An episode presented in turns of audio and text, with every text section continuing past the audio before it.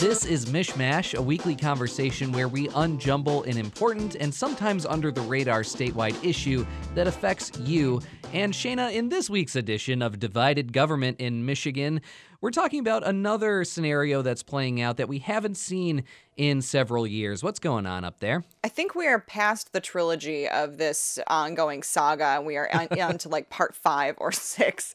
What we're seeing right now is Republican lawmakers are starting to introduce bills that really don't have much of a chance of getting the governor's signature.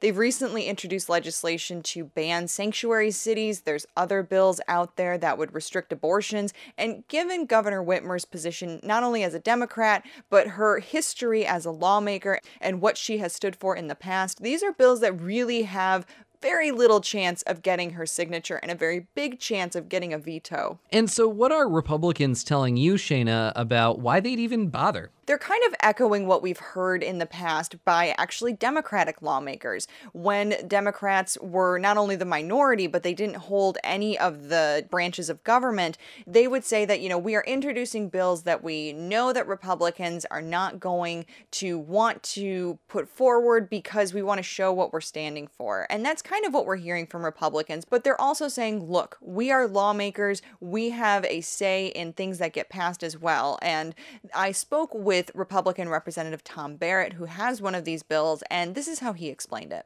As a legislator, I get a little bit frustrated when people say, well, if the governor's going to veto it, why do it? Well, she has the right to veto it, but we also have the right to pass the legislation. So neither branch holds the upper hand over the other.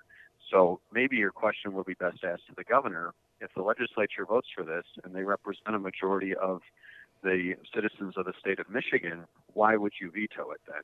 And of course, Barrett gets at one of the things that makes this very different than what Democrats have been saying when they were in the minority in the legislature for so long and had no control. The Republicans actually have a chance to vote on these mm-hmm. bills. They still retain control of the legislature. And what that means is that they get to build a record here. When their campaigns start in the next year or so, they get to say, look, I introduced these bills that got passed, or I voted this way for these bills this number of times and that is something they can use during their campaign. So they have that in their tool belt to make sure that they are, you know, running strong campaigns on these issues, even if the governor has no chance of really signing them. And these are also things that could be used down the road as bargaining chips. It's possible that Governor Gretchen Whitmer doesn't want to have to get out her veto pen and veto these types of legislation. She would rather them, you know, sort of stay non issues for her administration. So it's possible that they could use these types of bills and say, look, you know what, we won't send them to your desk, but we want a better deal when it comes to road funding, or we want you to kind of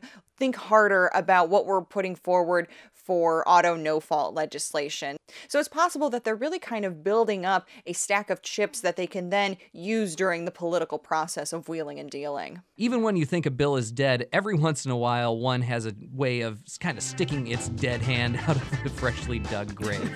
so always pay attention to that.